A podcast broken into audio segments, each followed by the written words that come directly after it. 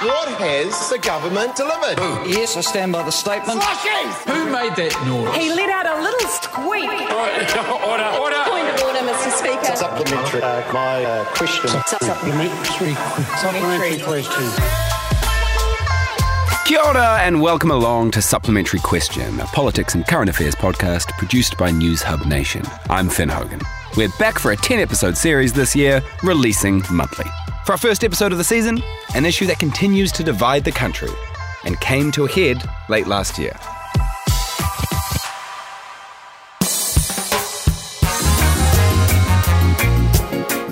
Medicinal cannabis is an industry experts believe could be worth over a billion dollars here. The opportunity in the medicine side is getting swayed by people's perception of recreational drug use. It was a narrow defeat following heated debate. Recreational cannabis legislation up in smoke, defeated by just over 2% of the vote. The final tally 48.4 yes, 50.7 no.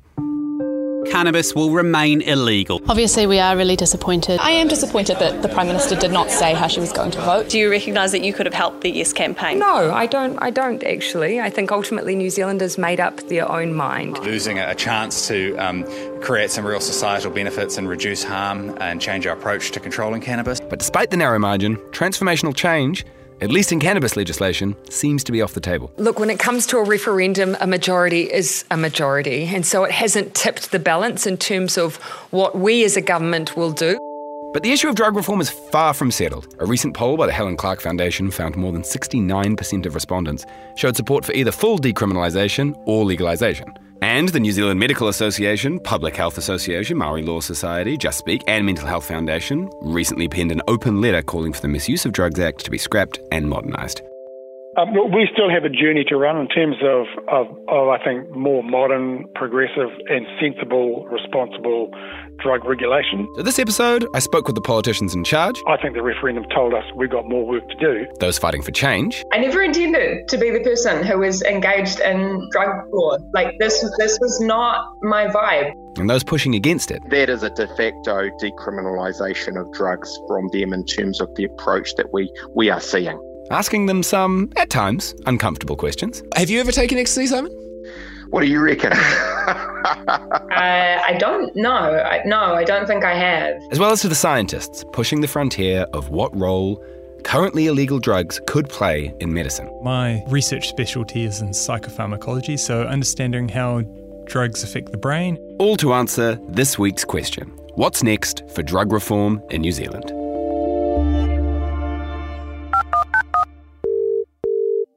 How you doing? I started with the man who drafted the law that would have been in place had the referendum passed, Health Minister Andrew Little, and asked him what the referendum defeat taught him. I think the message that came out of that referendum result, given what else happened in that election, for the first time ever an MMP, a party was given an absolute majority of parliament. It was an absolute kind of slam dunk. But actually, the electorate said we're not ready for greater liberalisation, at least in relation to cannabis. That has to be respected. It doesn't mean to say the argument goes away or stops. Don't you think the narrowness of the wording on the referendum disguised the real appetite for change, though? Because, you know, we've got uh, a UMR poll from the Helen Clark Foundation finding 69% supported either full legalisation or decriminalisation, and that's a pretty huge mandate. I think what we know from this sort of thing, polls on this sort of subject, um, they are skewed in favour, and we got down to a very narrow margin, but a narrow margin against um, greater liberalisation. But advocates disagree and are now pushing for a cross party paper in support of cannabis decriminalisation, but would Little support it. Yeah, you see, that's not a it's not winning public confidence. That's actually saying, oh, okay, so we've got a party with an absolute majority. We'll see if we can shoehorn them into to doing something in Parliament. I'm not in favour of criminalisation because I think it's a halfway house that actually has the potential to do more harm than good. Decriminalisation doesn't deal with all the social harms behind cannabis supply. Um, it leaves most of them in place. So um, it lets some people off the hook, and you know, those with possession and stuff, but it doesn't doesn't stop the criminal elements controlling supply and, and doing their stuff. I, I think decriminalisation is, um, is a false paradise. So, what will he do instead? Going to the festival season, we wanted to give some protection to organisations like Know Your Stuff um, as they were checking uh, the drugs that, that, young people were consuming so that they could be safe. We're doing a more permanent uh, change on that later this year so that, that that will be in place and of course won't be applicable just to music festivals but will be you know a feature that can operate in you know other parts of the community. Also we are continually reviewing the changes we made in 2019 in terms of the um, allowing police discretion or, or at least uh, really saying we, we expect police to use their discretion not to prosecute in relation to possession offences and to look at a health response. We know that's happening in, you know, to some degree. We just don't know how thoroughly and how well. So there's going to be a review of that. So, short answer, not a lot. At least not the kind of transformational change people like Chloe Swarbrick are arguing for Misuse of Drugs Act 1975 is literally a carbon copy of the Misuse of Drugs Act 1972 from the UK. So, I mean, if that inherently doesn't say anything, but also if you look at our um, history in the late 1800s, early 1900s, when we first moved to um, prohibit legally cannabis, it actually hadn't arrived in our shores, um, particularly in any meaningful way. So, with all of that in hand, how disappointed are you that the government is steering away and softening their language on saying, well, that we know wide scale decriminalisation is something that we're not pursuing? It feels, to be perfectly honest with you, not all too dissimilar to rhetoric when it comes to the housing crisis and the action or inaction um, following the declaration of this being not good enough. Um, so, as far as the politics goes, I get it and it sucks. But, you know, the kind of signals and indications that I've got, particularly from the ministers who, you know, I've evidently been lobbying through um, more public means such as question time, but also, you know, behind the scenes. Um, it, it is really gutting that drug reform is one of those things that carries uh, so much, or drugs in general, um, and talking about the topic carries such a weight of controversy that to engage in the nuance and the complexity therein and to unpick some of these really easy mythologies um, is just in the too hard basket all of these issues are fundamentally just bound up in controversy because, you know, drugs are scary. because you're right, it is controversial, and I feel like a lot of people don't speak openly and honestly. So, have you ever taken a psychedelic or ecstasy? Uh, I don't know. I, no, I don't think I have. Um, I've been pretty open about uh, the fact that I have consumed cannabis, um, but I think I'm actually pretty boring when it comes to the substances that I've used, which is curious given the stereotype um, and caricature that I can be cast in. So, what about one of the MPs most visibly opposed to liberalisation? Hi, Simon Bridges here. I'm unavailable at the moment, but please feel very free to leave me a message. I started by asking if there was anything he and Chloe Swarbrick could agree on about what needs to happen next. Um, there is something Chloe and I can agree on, and that is that actually a health response here is important. Um, and, and I think we'd actually both agree as well um, Yes, there's a long history to this, but the Labor government's talk has been rather more than its walk when it comes to uh, mental health, drug and alcohol rehabilitation, having the um, the beds and the spots and the skilled staff that are required uh, to do that health job. Uh, where, where, we disagree, though, is I think um, she might not put it like this, but if I can characterise it, um, I also very much see it as a health and justice issue. We can chew gum and walk at the same time in terms of uh, uh, prison and criminal justice. I simply make the point, you know, personal use doesn't land anyone uh, in jail these days. Just doesn't happen. You still get put into the system, though. You still you can still get convicted. You can still that still has an effect on your life, whether or not you actually end up behind bars. E- even that now, I, I I think is is questionable. About three thousand people convicted with utensil or possession charges last year. You want to look at the circumstances of them, but I think I think you tend to find actually there were other things going on, other charges, other reasons why uh, the police uh, in those cases prosecuted. But we, we can do both. And there, there is no reason why we can't be compassionate in terms of uh, more skilled staff. And we need to see training on those. I think everyone agrees with that. Just doesn't seem to be happening at anything like level. More mental health beds, more drug and alcohol uh, rehabilitation. Bridges is also vocal in his opposition to pill testing, which, as Andrew Little mentioned earlier, is set to be expanded later this year. With the pill testing regime we now have in place, it's going to tell you if there's foreign things in it um, um, that, that make the, uh, the MDMA pill uh, unpure and that may cause you harm.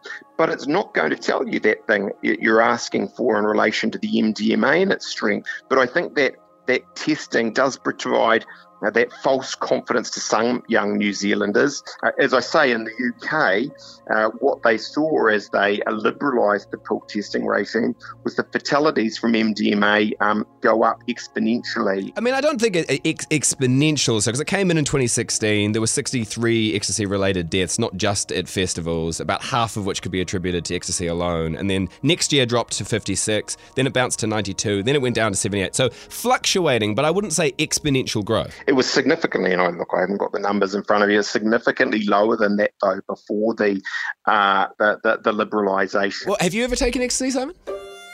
What do you reckon? uh, no, I haven't. Look, I've never taken an illicit drug. Uh, I, I, I don't say that to sound like a choir boy. But Bridges consistently brings up the international evidence. So, what does it show us? The most data we have comes from Portugal, which decriminalised small amounts of all drugs in 2001 and has shown many positive results. Lower rates of drug use than the European average. Use of cocaine among young adults aged 15 to 34 is 0.3% in Portugal compared to 2.1% across the EU. Amphetamine and MDMA consumption is also lower in Portugal compared to the rest of the EU. Overdose rate is five times lower than the EU average. Canada liberalised cannabis in 2018, with many states in the US having done the same. But it's not all good news for those pursuing this path. Bridges is correct to say there's been an uptick in some deaths in countries that have liberalised, such as Washington state, with the percentage of drivers in fatal crashes who tested positive for THC doubled in five years since legislation passed from 9% to 18%.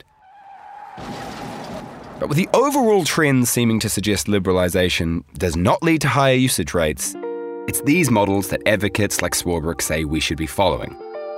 But for now, that doesn't seem likely. However, there is one area which could hold hope for those awaiting drug reform. Other states and jurisdictions moving light years faster than we are. I think that, you know, something which could be more politically palatable would be to say we could enable more research, particularly, uh, yeah, that medicinal based research. While New Zealand has now passed significant medicinal cannabis reform, there is another frontier to the medicinal research for drugs. Someone at the forefront of that research works literally just down the road from Newshub Nation's Auckland office. My name's Suresh Muthukumaraswamy. I'm an associate professor in the Faculty of Medical and Health Sciences at University of Auckland, and my research specialty is in psychopharmacology, so understanding how drugs affect the brain and brain activity and how they might potentially have clinical usefulness. Suresh is attempting a world first clinical trial exploring the potential benefits of microdosing, taking small quantities of a drug throughout your day.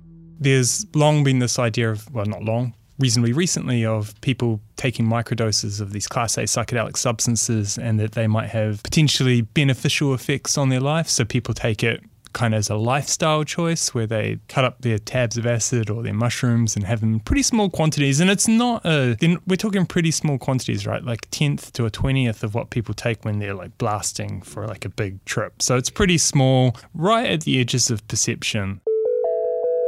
You may be familiar with the practice from places like Silicon Valley, where microdosing has taken off, dubbed the latest productivity hack in a culture obsessed with both productivity and hacking.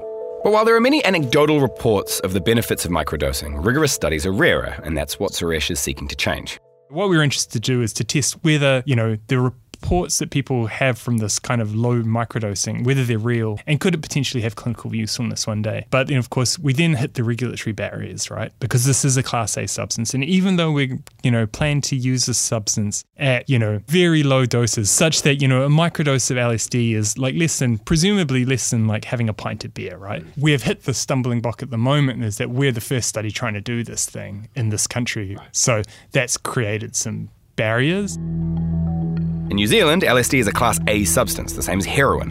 Despite fewer than 100 people being arrested on psychedelic charges last year, and not a single death directly attributable to LSD overdose, here or anywhere else. And according to Suresh, that's the heart of the problem. Our drug laws aren't based on any hard science, they're cultural artifacts each successive government has inherited. There is no health basis for how classes of drugs are classified. Because if you look at, you know, the harms associated with particular drugs, they don't at all correlate with the classes that the drugs fall into. So drugs like LSD and psilocybin, we actually know that they're not that physically toxic. Really not at all. And they're very unaddictive because you saturate your response to those drugs really quickly, right? So if someone takes a trip on LSD, actually they're not going to take a trip the next day because essentially the system is saturated there and might be weeks or months before they try and do that again. So it's, so it's very physically unharmful. It, you can take, no one has ever died of an LSD overdose before. When LSD was discovered by Albert Hofmann in 1936, it set off a clinical psychedelic revolution. He immediately recognized that this was uh, some kind of powerful you know, psychoactive substance. And he immediately got his psychiatrist friends involved in trying to study some of the effects of that. And they realized that this could have therapeutic application, potentially. And then the Sandoz laboratories started producing it and they started sending it, you know, doses out to psychiatry facilities all around the world so that people could run clinical trials with it. Just what is LSD and what does it do? And by the time you hit the 60s, you had literally thousands of clinical trials had been run and it leaked out of the labs. People started making it in clandestine laboratories, and the, the war on drugs happened, and that was the end of that. And that has been the status quo till maybe 10 years ago. America's public enemy number one is drug abuse. But that is changing. From Johns Hopkins to New York University, and even our own Auckland University, clinically rigorous trials involving doses of psychedelics to treat depression, anxiety, and mood disorders are yielding some spectacular results. You're looking at statistics of you know a 50% reduction in depression symptoms in 70% of subjects within 24 hours. You know, if, you, if you're going to use the word miracle, it applies to something like this. Mm. Why are we not expanding access to something like ketamine? That's Amadeus Diamond, who says that psychedelics may have saved his life you know, I had some serious problems with depression and anxiety and um, and some pretty serious addiction problems. Um, I was a heroin addict at 13 for about two years, roughly. Started drinking to get off heroin, and uh, that lasted about another four and a half years or something of, of some pretty serious problem drinking. LSD experience completely changed my relationship with how I imbibed things, essentially. Um, and I mean, the, the details can be spared, but the point is that what happened during that experience was a complete epistemological shift where the information that I took seriously about myself and the way I fit into my, my family, my community, the world around me, in relation to each other just completely changed in the space of about six hours or so. And obviously, we don't want to be reductive and say that anything can be a silver bullet. Uh, but insofar as a silver bullet exists, it seems like you had that experience having the type of experience I had, you know, it, it, seems like a miracle cure because people have been through, you know, maybe 20, 30 years of, of SSRIs and tricyclics mm. and CBT and exposure therapy and all this sort of thing, and nothing helps. And then, you know, you, you get the dose right, you get the set and setting right, and, and bang, everything's different from that point.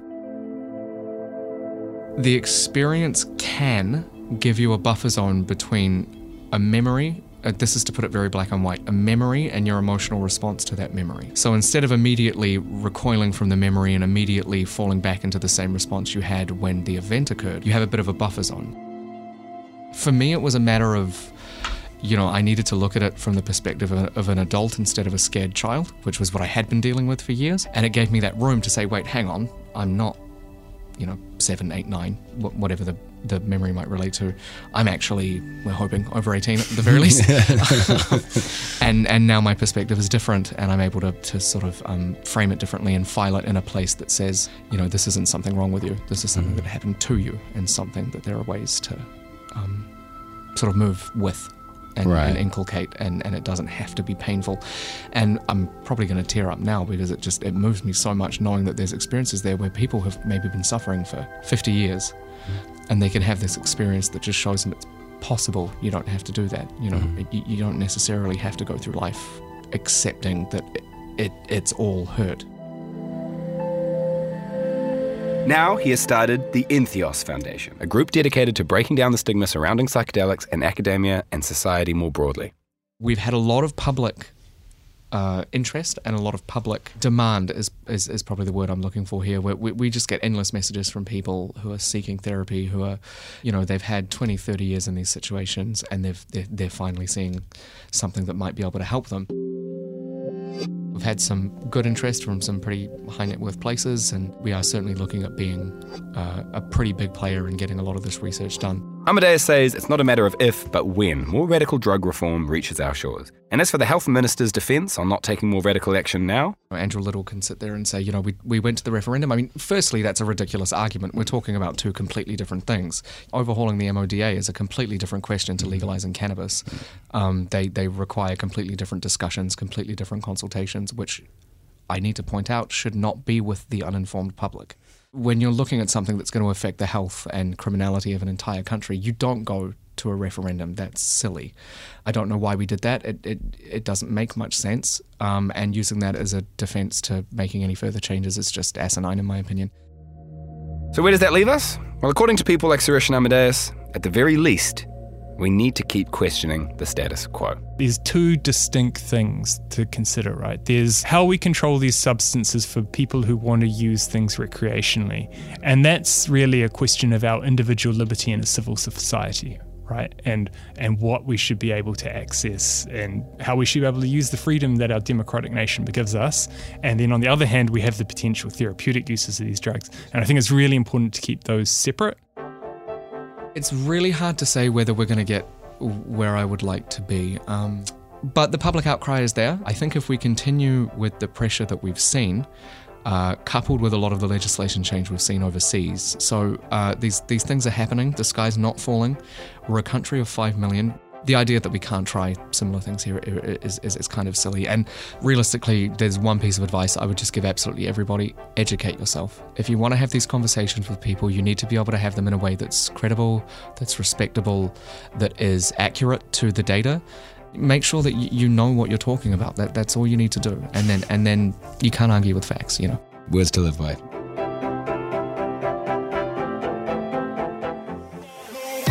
The supplementary Question is written and hosted by me, Finn Hogan, for Newshub Nation. This episode was produced and edited by Sam Harvey and Ben O'Connor. Hannah Brown is our executive producer. Both this podcast and our televised program are made with the support of New Zealand On Air. If you like this episode, and since you're listening to the end, it would seem you did, why not help us out by subscribing and leaving us a review? It's a huge help. For more, visit newshub.co.nz forward slash podcasts. We'll see you next time.